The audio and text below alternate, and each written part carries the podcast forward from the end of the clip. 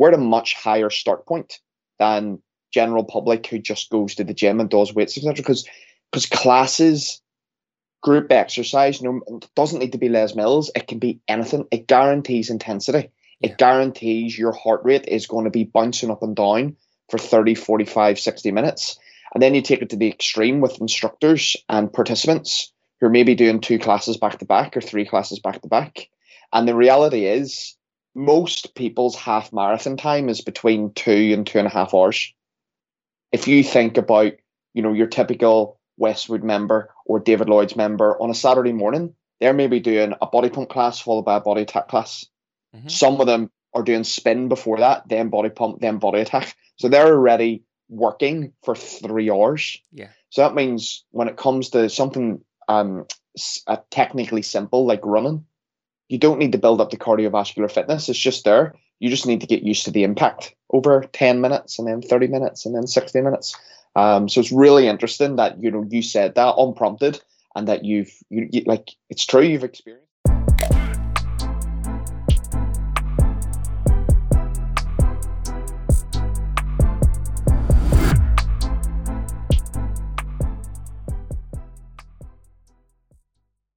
Hello, Ricky. How are you doing, man?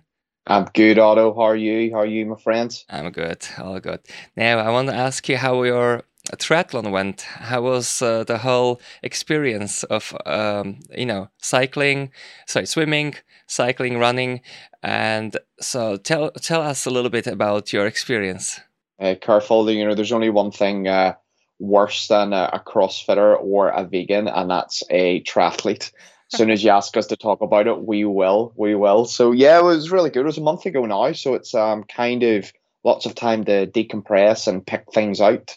Um, and like it's you know it's obviously it's a 14 hour event, so like different things from it. You know, like you remember different things. So, for example, I've had other conversations and done, you know, spoken on my own podcast about it. And then even this morning, I was like, oh, I don't think I've ever spoken about that. Um, but yeah, really, really good day. So rather than me like kind of bore you to death, because I, I could literally talk you through the 14 hours. Um, like what what is it that you know what what are the big questions you would have from it? So, what was your um, sort of preparation, and then uh, what what would you, let's say, from point of view of um, what would you do different uh, and and how your training paid off let's say you would be ah. running it's like oh, i wish i was doing more of this is there anything that you go uh, with little regrets that you could do better um yes and no so my my training for it was for, and i'll probably repeat myself from some of the things i said in your last podcast um yeah. But like my objective from doing the Ironman initially was so for those that don't know, Ironman is a two and a half mile swim, 112 mile cycle and a 26 mile marathon in kilometers. That's 4K, 180K, then 42K. Um, and my objective at the start was this is 2018, by the way, um, was to do an Ironman um, without doing specific training. I wanted to use group fitness classes and just general gym training, just prove it could be done. Then all the gyms shut hmm. and Ironman training, like running, swimming in the sea, and um, biking was the only training I could really do other than like doing burpees in my living room, which I, I soon got tired of. So I actually got really into the training. Now, as a side note of that, I got injured twice, and that was both to do with running. So I got the same calf injury twice. So in preparation for the training, I lost at the start. I couldn't run for like the first six weeks, and then because the marathon dates, sorry, the, the Ironman dates changed. So I was originally meant to do the Cork Ironman in August. It got cancelled. So I ended up doing the Eastbourne Ironman in July. So I lost another four weeks training. However, my swimming and my bike was in a really, really good place my run was not where I wanted it to be, but I knew that going into it, so it like wasn't a surprise how that felt or anything. Um, so the only the only thing I would do different is not get injured and be able to do more like running in the prep. That's like the the only thing. And and again, just to go off on a little bit of a tangent, the first time you do any like big endurance event, it's my belief like you need to like immerse yourself in the training and do what the books say and then that means like the second the next time you do it like you'll know what you need to do and what you need to prioritize so what yeah, so, do you need to prioritize and what do you need to do so what i would specifically be doing is i would do less during the week and more at the weekend. So I'd only be doing 30, 45 minute sessions during the week. And I'd work, this is for swim run bike, by the way. I'd work on power output. I'd work on not so much heart rate zones, but I'd definitely be traveling faster. And then at the weekend, that's the long, slow endurance stuff. Um, and that I know would get, you know, my times down. That would get my average speed in the endurance section. But I don't think you should be doing that the first time you do it. Mm-hmm. I think you should just be concentrating on getting the miles in, not yeah. how fast you're doing the miles. Wait, uh, you we mentioned that uh, you wanted to use uh, classes like Les Mills classes. So, which yeah. classes do you think would be the best? I would say body pump would be really good for your legs, just to get yeah. that strength endurance. What else would you suggest? I think the two obvious ones would be RPM and body pump. Yeah. Um, so for, for those not familiar with either, you know, obviously RPM is on a bike, commonly called the spin class, and it's 45 minutes of cardio intervals. Um, and then body pump is strength endurance, you know, lightweights, high reps. So both of those are going to help with that endurance. The other two, which I would have used, would actually have been sp- sprint. Mm-hmm. It's harder on a bike. It's like HIIT on a bike than RPM. Um, I want to say another two actually here. Uh, grit, any of the grits, because just high intensity interval training. Um, and what I actually did with my calf injury is I actually started doing a lot of body attack in the house. Mm-hmm. Because with body attack, you can really, because I needed to still get my heart rate up and get myself used to my heart rate being up and doing cardio, quote unquote cardio. And you can control your impact a lot easier with body attack than you can when you're running, for example. You have also options uh, there. Yeah, there yeah, exactly. There's loads of those options, and and it's interval training as well, which isn't ideal for running, but it's it is ideal when you're nursing a calf and you don't yeah. want to do 45 minutes of impact. Mm-hmm. You know, on a typical body attack workout, you're maybe only doing 15, 20 minutes of actually impact. The rest of it's, you know, stepping, lunging, etc., etc. You know, you've done it. Yeah, yeah, yeah. And actually, I, I want to add on this one because I've done it a few times when I actually became instructor nine years ago. I haven't been on a bike for around a mountain bike. I was doing trails and, and some endurance, obviously. But I remember I was so busy with classes. I was teaching 12 classes, mostly spins, body pumps, body balance, and CXWORX. And I, after four months of not biking at all, I shaved. Uh, there's a lap in our local trails, and I was in the race, and I shaved 15 minutes of, uh, out of one hour mm. 15, and I haven't been on the trail itself. I was just doing Les Mills. Yeah. And also, I realized when I was uh, preparing for uh, hikes and when I was doing body pumps and spinning and all that stuff, I could do eight and a half hour hike, no problem. Then mm. after lockdown, when I was just doing a little park park workout and I went into the Mourne Mountains in County Down.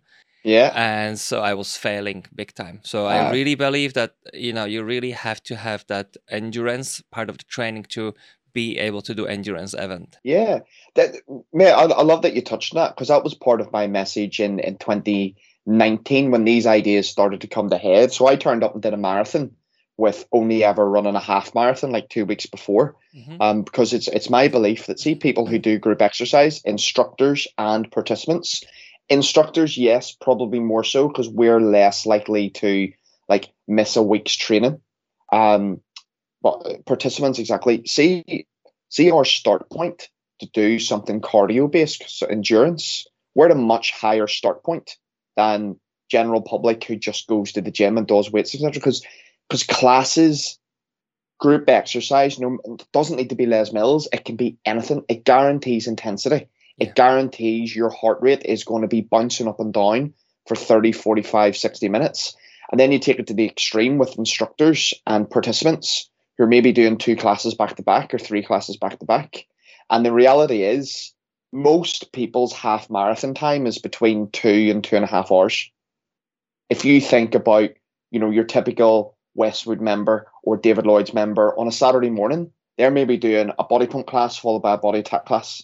Mm-hmm. Some of them are doing spin before that, then body pump, then body attack. So they're already working for three hours. Yeah. So that means when it comes to something um technically simple like running, you don't need to build up the cardiovascular fitness. It's just there. You just need to get used to the impact over 10 minutes and then 30 minutes and then 60 minutes.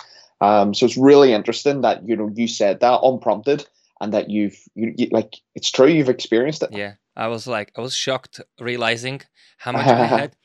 This is the thing about classes that you you you you you know you always find them hard, and even though you don't really feel you progressing, because it's like you know once you're adjusting for a cold water you don't feel, perceive it as cold or hot water you don't mm-hmm. perceive it so it's the same with fitness i think uh, when you when you are conditioning yourself all the time you always feel it's hard because you're always pushing that little extra but you don't really notice uh-huh. it as much only when you lose it you realize oh wow now i can't do this yeah. because it's just too much that's it yeah. for like for anyone listening see classes in your gym they guarantee intensity. So like at the very very least, do your weights workout in the gym floor and you know arrange the time so as you're coming in to do your gym workout 30 minutes before a class starts.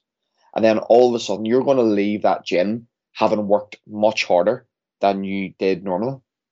Yeah yeah interesting. So mm-hmm. now we can touch a little bit on your injuries. Uh, so mm-hmm. how would you, how you recovered that, what methods would you use? Would that be like foam rolling, stretching, strengthening certain areas, just re- recovering with uh, yeah. time off? I, th- I, think what's best to talk about here is um, I've I've been injured since the the triathlon. So about two three weeks beforehand, I was feeling the hip, like my, my right hip, um, and I became aware I had a like a tight IT band. Fine, little bit of rest, little bit of foam rolling, that's fine. But after it, um, like I haven't been able to run since because my IT band is so tight. Mm-hmm. It's it's pulled my knee, and when I went out on like a little recovery run, because my knee was so tight, it just pulled all of it, like the tendons through there, and I think I've got either a medial ligament, cruciate ligaments, and what's the outside ligaments on the knee called? I've temporarily forgotten. You got cruciate ligaments go yeah, the medial anterior, ACL? medial. Yeah, it's definitely not uh, ACL. I think it's the medial ligament that's pulled and the patella tendon, so they're a little bit tender at the moment. So yeah, in answer to your question, what I'm doing specifically for that is my routine every night, nine o'clock, hot water bottle on the IT band, get it warm. Then I lightly foam roll it. Then I get the massage gun out, and I do that quite. You you do firm. that too. That's cool. Yeah, for about 10 minutes or so. Um, then I would foam roll it a bit more. Mm-hmm. Um, and then just like light IT band stretches, which are really, really, I don't know, the split opinion IT band stretches. It's can you actually stretch, stretch the IT bands properly? It's not like yeah, not when you're on your own. Yeah, yeah, yeah, true as well. Uh, you need you need someone like who's got a massage bed so they can manipulate you mm-hmm. as you do it. So yeah, I'm kind of doing that 20, 30 minutes every night. Um, feels better. It does right now. Feel like I could go f- like for a run, um, but there's like no real need to. So I did make that promise. I'm not going to run the whole month of August. Um, but yeah, so that's feeling good. Other injuries, just to, to touch back on what we said, like I wasn't overly sore after the day itself, and I think a lot of that is, again, if you've trained your whole life, you're kind of you're always in some sort of state of dom, some state of pain from you're not from the last workout. So there was nothing after the the Ironman which I was worried about. There was stiffness, there was soreness, but there was nothing I can sit here and say. Like I've I've been in worse states after workouts. Mm-hmm. You know, after so there was a Les Mills event when we did five grits back to back. Like I was in a worse state. I was in a worse state the next day than it was after Ironman, and that yeah. was only two and a half hours, and Ironman I did was fourteen hours. yeah, yeah. Oh, that's cool. And just because you touched uh, the massage gun, and also we mentioned the uh, foam roller, so what do you think there are different benefits because the massage gun vibrates at high speed and it's just really different and the foam roller you can really push a lot of pressure on on one particular area what would you think is the difference in the benefits between the massage gun? Um, Well, uh, let me pre-context this. This is what I say say to people when people say, "Oh, foam roller doesn't work, massage gun doesn't work," blah blah blah, and I say, "Right, okay, I hear what you're saying, but if you do a basic quad stretch, so foot in the hand, put your heel into your bum, where do you feel the stretch? And you'll, that person will then do that, and they'll point to the part of their thigh they're doing. The, they feel the stretch on, and I just say, right, you've pointed to that little tiny spot on your quad. What about the rest of this muscle? Because you're not stretching it right now. You're stretching the tightest point. So, in answer to your question, what the foam rolling does, it allows you to iron out the rest of that muscle. It allows you to stretch the rest of that muscle. You apply pressure to something, I'm showing you. If you apply pressure to something, it's going to stretch it as it goes down. So it's going to stretch apart. So that's what a foam roller does. Um, and then what I particularly like about the massage gun, I don't think that's as good as trigger point therapy. You know, when you get someone in like with yeah. a knuckle or an elbow, yeah, um, it can replicate that. And what I really like for it is it can just create such a blood flow. Yeah. And it can get your muscles like really, really supple. I would suggest, I haven't done this, but I would suggest that before anyone goes and lifts really heavy in the gym, say squats, I would say if you spent 10, 15 minutes with your massage gun beforehand, mm-hmm. just on hamstrings, glutes, quads, I would I would suggest that you would lift heavier or at least feel better Yeah. with what you're lifting because you're just going to get so much muscle stimuli. Yeah, I actually had some really good uh, examples of using a massage gun in my training. I went to a park and I had like two hour training where I was mixing the stretches and the massage gun in between to recover my muscle faster. And I even felt I had a tight shoulder. And, and when I was doing like body combat style, you know, jab cross and all that hooks, I felt the shoulder is just getting very tight to the point almost injuring it and then just one minute massage gun immediately immediately ease it up. I didn't feel mm. like i'm gonna pull a muscle. And then you know with clients as well. So you know it's just for someone the uh, the foam roller is very awkward. If somebody is big uh, heavy it's awkward to get IT bands even, you know. Mm-hmm. So for them, you know, I always recommend massage gun. It's just handy tool. Yeah. It's it's it's convenient as well because you don't have That's to it. you don't have to work so hard. It's electric power and yeah. just the vibration. So definitely for losing a muscle. So I'm glad you mentioned that that you use it as well. So yeah, yeah. I only share the the good tools that can help people because you know I only realized uh, I only learned about it a year ago uh, following another trainer and and when I at first I was skeptical as well, but when I got it, I'm like, you know what, this is a very handy tool. It could be very mm. well used. Yeah, and there's more brands out there, people, than just Theragun. I think the Theragun's like four, five, six hundred pounds to buy. Like if you have that, you know, that spare cash, go ahead, go get that but there's other brands out there for a tenth of that price. 100 euro is enough, yeah. Yeah. 120. Yeah, exactly. That's where we're at. That's where Otto and I are at. yeah, just like a high mid range. yeah. Yeah, definitely, definitely. So, Ricky, uh, with the nutrition, so if you if you give us some tips, what you ate the night before, how was your nutrition sort of adjustment to that event, and and what did you mm. do during the event? What type of nutrition uh, hacks did you use? Yeah, with, without making this too lengthy, my nutrition didn't start like the, the day or night before. It started about three weeks before. Um, and I'm not just talking about carb loading. I think carb loading itself is a little bit, um, what's the word I'm looking for? Glorified.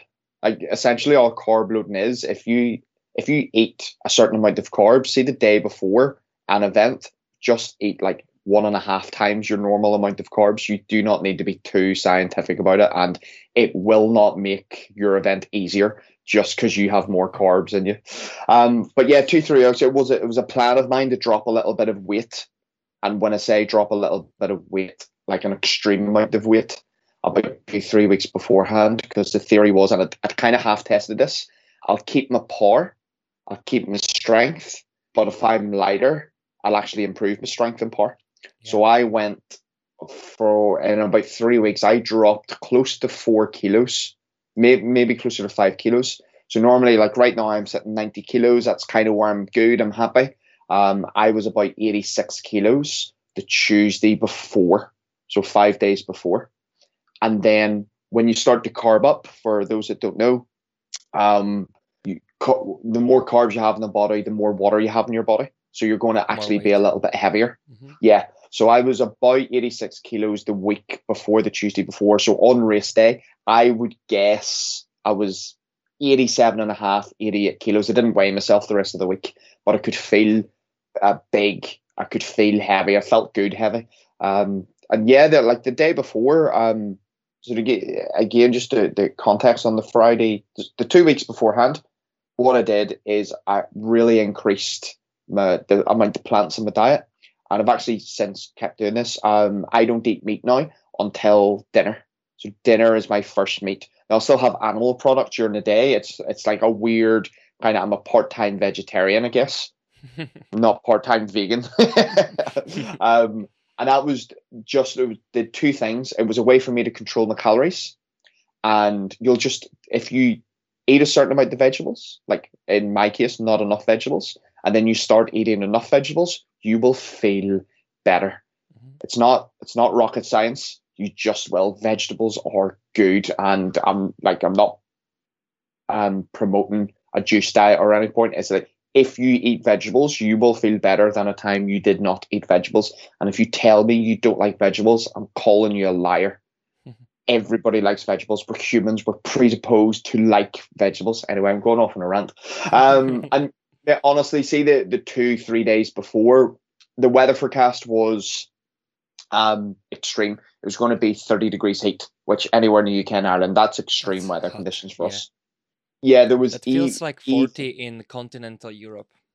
Really. Yeah, it does. And e- even the day before, in certain parts of London, there was a stay-at-home warning for like don't go out in, in the heat, not stay at home because of COVID. we're, we're well past that. Stay at home.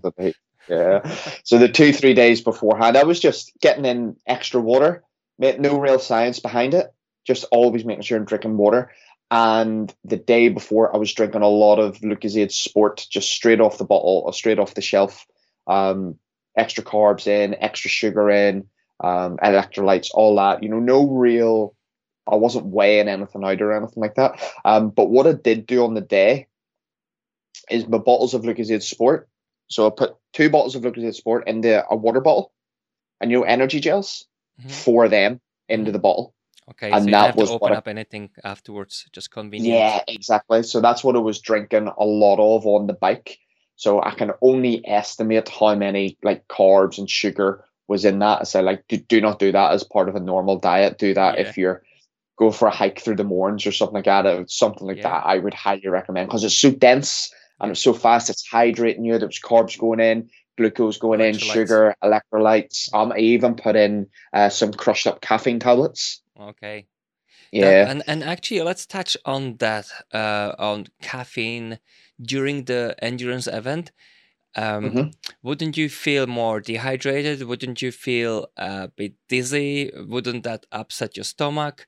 And wouldn't that make you crash after a while? Or you can sustain it for such a long period of time? It's funny you said about the stomach because that's what a lot of people suffer with on endurance events. It's actually trying to keep moving and process food.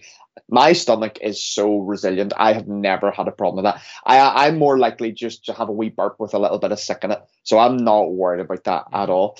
Um, but yeah, caffeine, I I wouldn't be I wouldn't have a coffee or wouldn't have a Red Bull or anything like that. So I would I just have little caffeine tablets straight straight from my protein they're the equivalent of like a, a double espresso. So it's 200 grams of 200 grams? Milligrams. 200 milligrams. Yeah, not 200 grams. 200, 200 milligrams. 200 milligrams, I think it's like four coffees, no? I think coffee is like yeah, 50 milligram, isn't it? I don't know. Depends where you buy your coffee. You need to come to where I buy my coffee.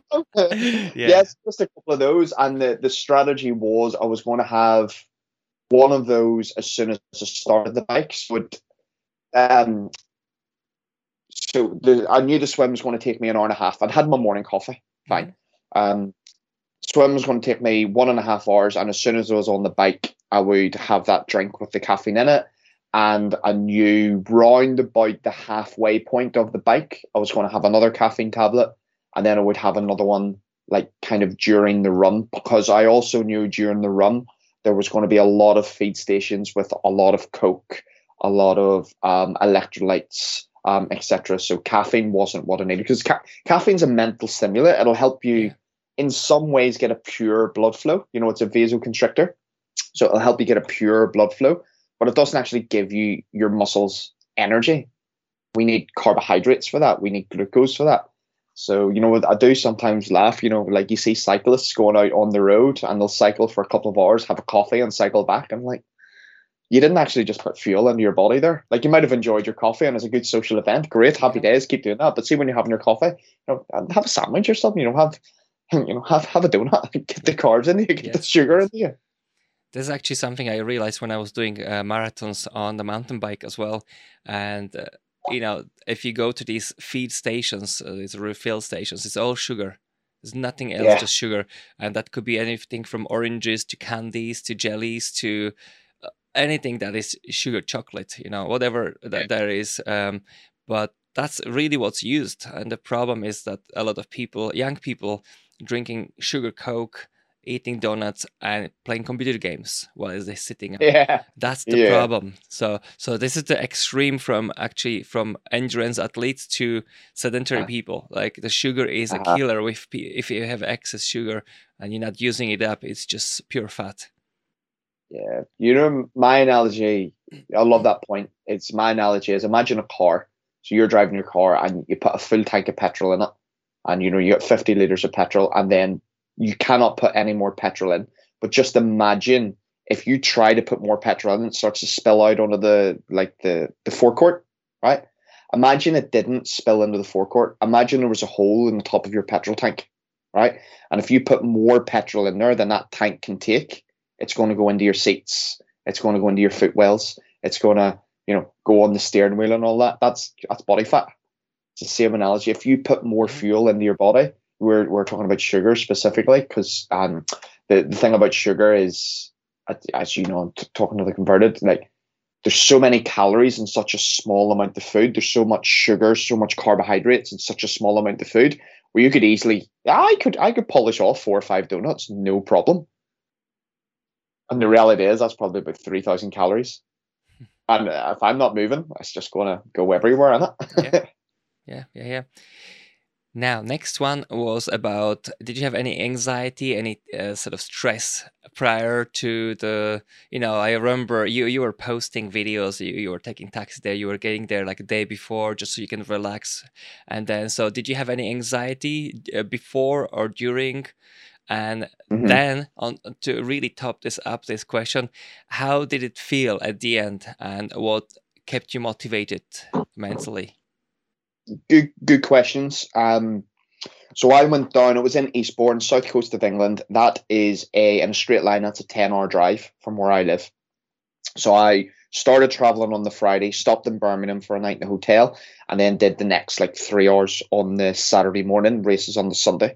Uh, Saturday checked into the hotel. Um, had to go down to where the race was and you register, you drop your bike in, and I knew people who were doing it. I knew Michael who'd been coaching me through it.